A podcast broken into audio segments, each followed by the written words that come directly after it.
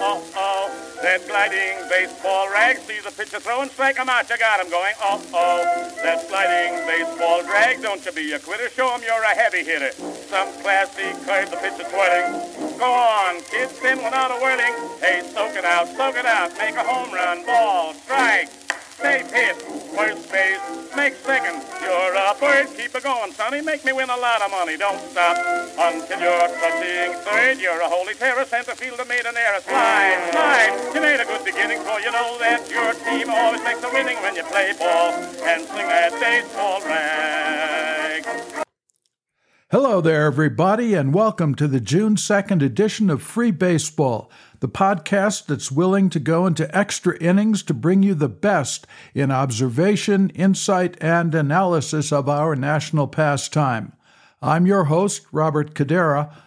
There's a lot to talk about this week. Unfortunately, much of it has to do with things extraneous to the games being played. Or perhaps we are watching games of a different sort unfold that overshadow baseball itself. This week, Bally Sports informed the San Diego Padres that they would miss a payment to the club for the broadcast rights to Padres games. A similar message was sent, I understand, to the Arizona Diamondbacks. Earlier this month, a rescue plan was put in place to keep the Rockies games available on cable for their fans in Colorado. How did we get to this point? We'll take a look at that. On top of that, the Dodgers announced that they were observing Pride Month by bestowing a Heroes of the Community Award on the Sisters of Perpetual Indulgence, a bunch of drag queens who dress as nuns and perform sacrilegious anti Catholic routines. Of course, Rob Manfred did another of his blowing in the wind performances, first telling the Dodgers to drop it all and then caving at the first sign of pushback from LGBTQ spokespeople. Commissioner Manfred's lack of common sense and backbone is a topic for serious examination in a later show, but we'll take a look at what he has most recently stepped into in today's program. We will get back to baseball itself after that. I've got a special unsung hero for you today, and of course, we'll have trivia questions and answers for you as well. I've decided to postpone our look at artificial intelligence in baseball for another two weeks. Next week, there will be no free baseball podcast as I celebrate my Diamond Jubilee but the show will be back on June 16th. So let's get started. Jane, can you give us your intro?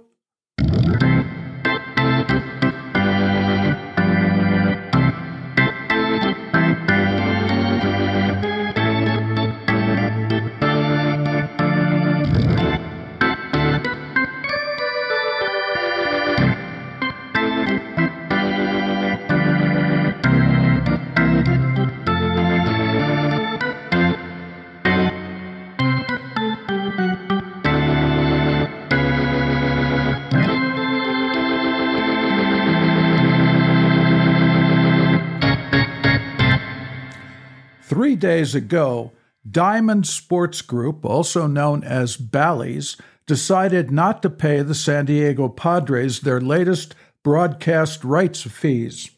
Bally's had been slow paying the Padres and other teams, missing payment deadlines and paying just prior to the end of grace periods all season long. What their decision to default means is that they no longer have the rights to televise Padres games, and Tuesday's game was the last game that was televised, as they have breached the contract they had with San Diego. Now consider this Diamond Sports Group also holds the rights to 13 other big league teams the Diamondbacks, Braves, Reds, Guardians, Tigers, Royals, Angels, Marlins, Brewers, Twins, Cardinals, Rays, and Rangers. The next payment to default will be with the Diamondbacks, and they will be in the same position as the Padres. It's expected that Diamond Sports Bally's will eventually default on all payments to all teams as they try to work their way out of a Chapter 11 bankruptcy filing. How did this happen? Why did MLB sell rights to a company that had no prior experience in regional sports networks? It's really no mystery. Money. Diamond Sports borrowed $8 billion when it bought the regional sports rights from the Walt Disney Corporation four years ago. But their specialty was not streaming sports, their main business was running casinos and gambling. Well, it appears that Diamond Sports has lost this bet, and so has Major League Baseball. As a result, MLB now has to step in and guarantee broadcasts will continue through the end of the season. Whether they can acquire rights quickly enough to do this seamlessly remains to be seen. Keep in mind that some of the largest market teams have their own networks, like Yes Network, for example, or SNY, and these teams are not a part of this mess. Also, the Seattle Mariners have a separate agreement with a different regional carrier in the Pacific Northwest. What MLB has ended up with here is mass confusion. They may try to offer the former Diamond sports games on MLB TV or on MLB.com. It's going to get more confusing before it shakes out.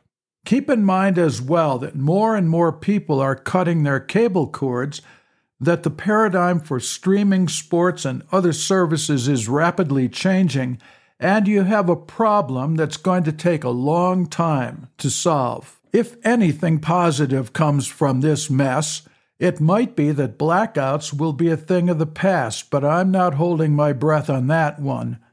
And maybe, just maybe, with the demise of Diamond Bally's network, MLB will have an opportunity to turn away from its recent efforts to interweave gambling and baseball broadcasts. That's a long shot, but one can hope. As if the collapse of Major League Baseball's regional sports network structure isn't bad enough. This week has also seen the Los Angeles Dodgers' decision that it would be a really good idea to celebrate Pride Month by inviting and honoring the Sisters of Perpetual Indulgence, a crass group of drag queens, as heroes of the community. Really?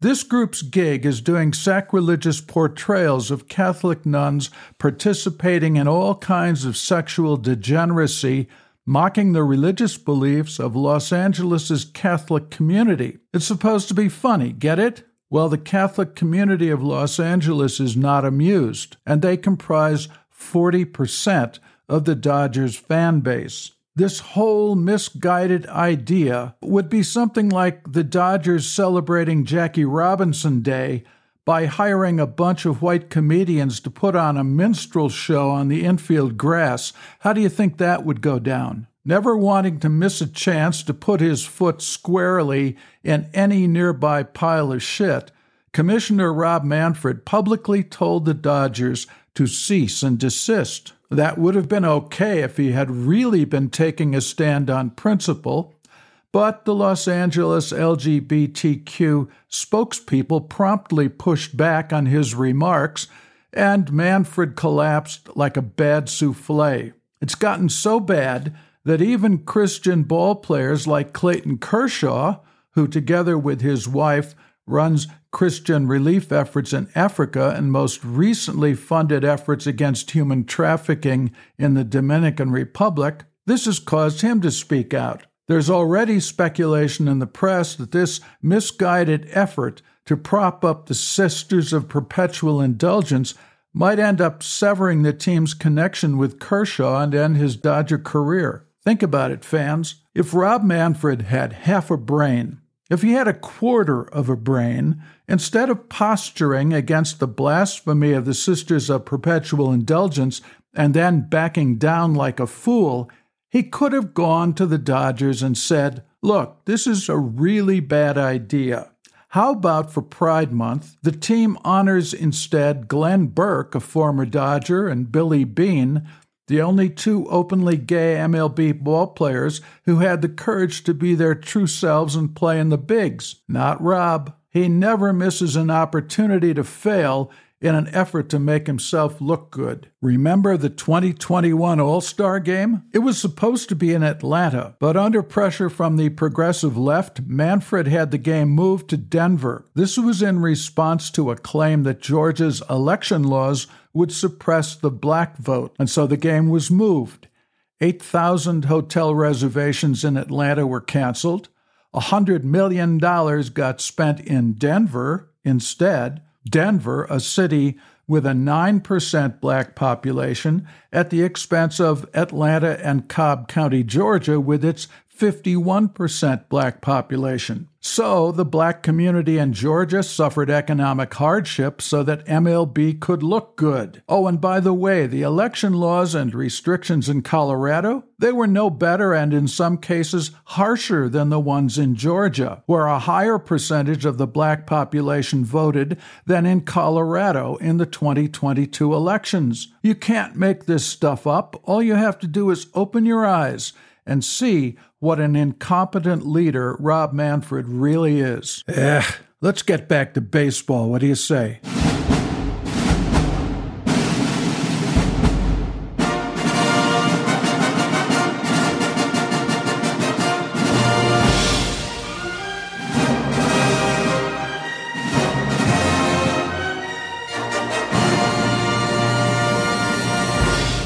Today's unsung hero is someone you've probably never heard of, but there's a lot that can be said about Charlie O'Leary, one of 16 children born to Irish immigrants in Chicago Charlie O'Leary reportedly played in his first minor league game at the age of 12 when a Chicago White Stockings shortstop was injured. Young Charlie happened to be at the ballpark working as a messenger when someone recommended him as a talented kid to the manager who had him quickly put into the game. He would have played more, but the next day his hand was broken on a wild pitch thrown by then minor leaguer and future Hall of Famer Rube Waddell. That in itself would be heroic, but Charlie O'Leary is also the oldest man who ever hit safely in a major league game. A single and run scored on September 30th, 1934, two weeks shy of his 59th birthday. Sounds like quite a career, right? Well, not so much. O'Leary did make it to the big leagues with the Detroit Tigers in 1904, and for the next six years he was a teammate of Ty Cobb's. He played all over the infield, but was never much of a hitter, batting just 226 for his career. But Charlie did other things. He and a teammate, Germany Schaefer, worked in the off season as a comedy team in vaudeville. Their act was said to have inspired two MGM musicals the forgotten 1930 film They Learned About Women and Busby Berkeley's final film Take Me Out to the Ball Game, starring Gene Kelly and Frank Sinatra in 1949. After his playing career ended, O'Leary became a longtime minor league manager and major league coach. In 1920, he was offered a job by his good friend Miller Huggins, and he served on the Yankees coaching staff during their great run in the 1920s. On July 6th of 1920, O'Leary almost lost his life at the hands of Babe Ruth. O'Leary and the Bambino were driving back to New York after a road victory over the Washington Senators. Ruth's wife and two other ballplayers were in the car when the Bambino lost control of the vehicle. O'Leary was completely ejected from the car but luckily suffered only a concussion. He then went on to coach the Bronx Bombers for 10 more years before moving on to the Cubs and the Browns coaching staffs. And then, on September 30th, 1934, which was the last day of the season, O'Leary was activated and sent up to pinch hit. He promptly singled to right field and came around to score. the oldest man in baseball history to do either in a major league game, 21 years after his last previous appearance. To cap off this glorious career and life, Charlie O'Leary became a sanitation worker in Chicago and died 10 months before Pearl Harbor. Hats off to this week's unsung hero. Okay, it's trivia time again on free baseball. Last week's question. In 1960, the Baltimore Orioles had a rookie second baseman who hit 267, stole 10 bases, and played great defense. But the following spring, he lost his starting job to Jerry Adair and never again was a regular in any of his four remaining big league seasons. Who was this man? Well, that's kind of a tough one unless you were born back then or watching the games back then.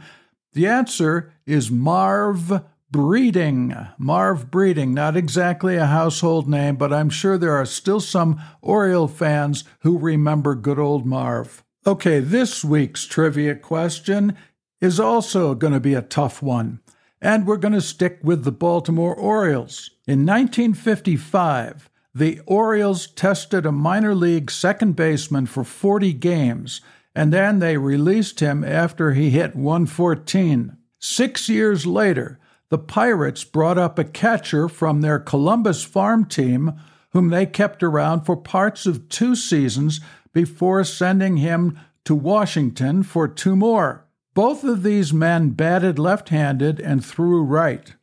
Both were almost career long minor leaguers, and one more thing they shared their last names were the same and it's uncommon enough that no one else in the history of big league baseball ever played under that name.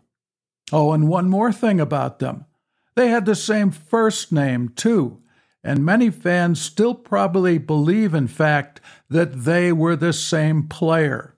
All right, our trivia question Who were these two guys, both with the same name, who played for the Orioles and the Pirates?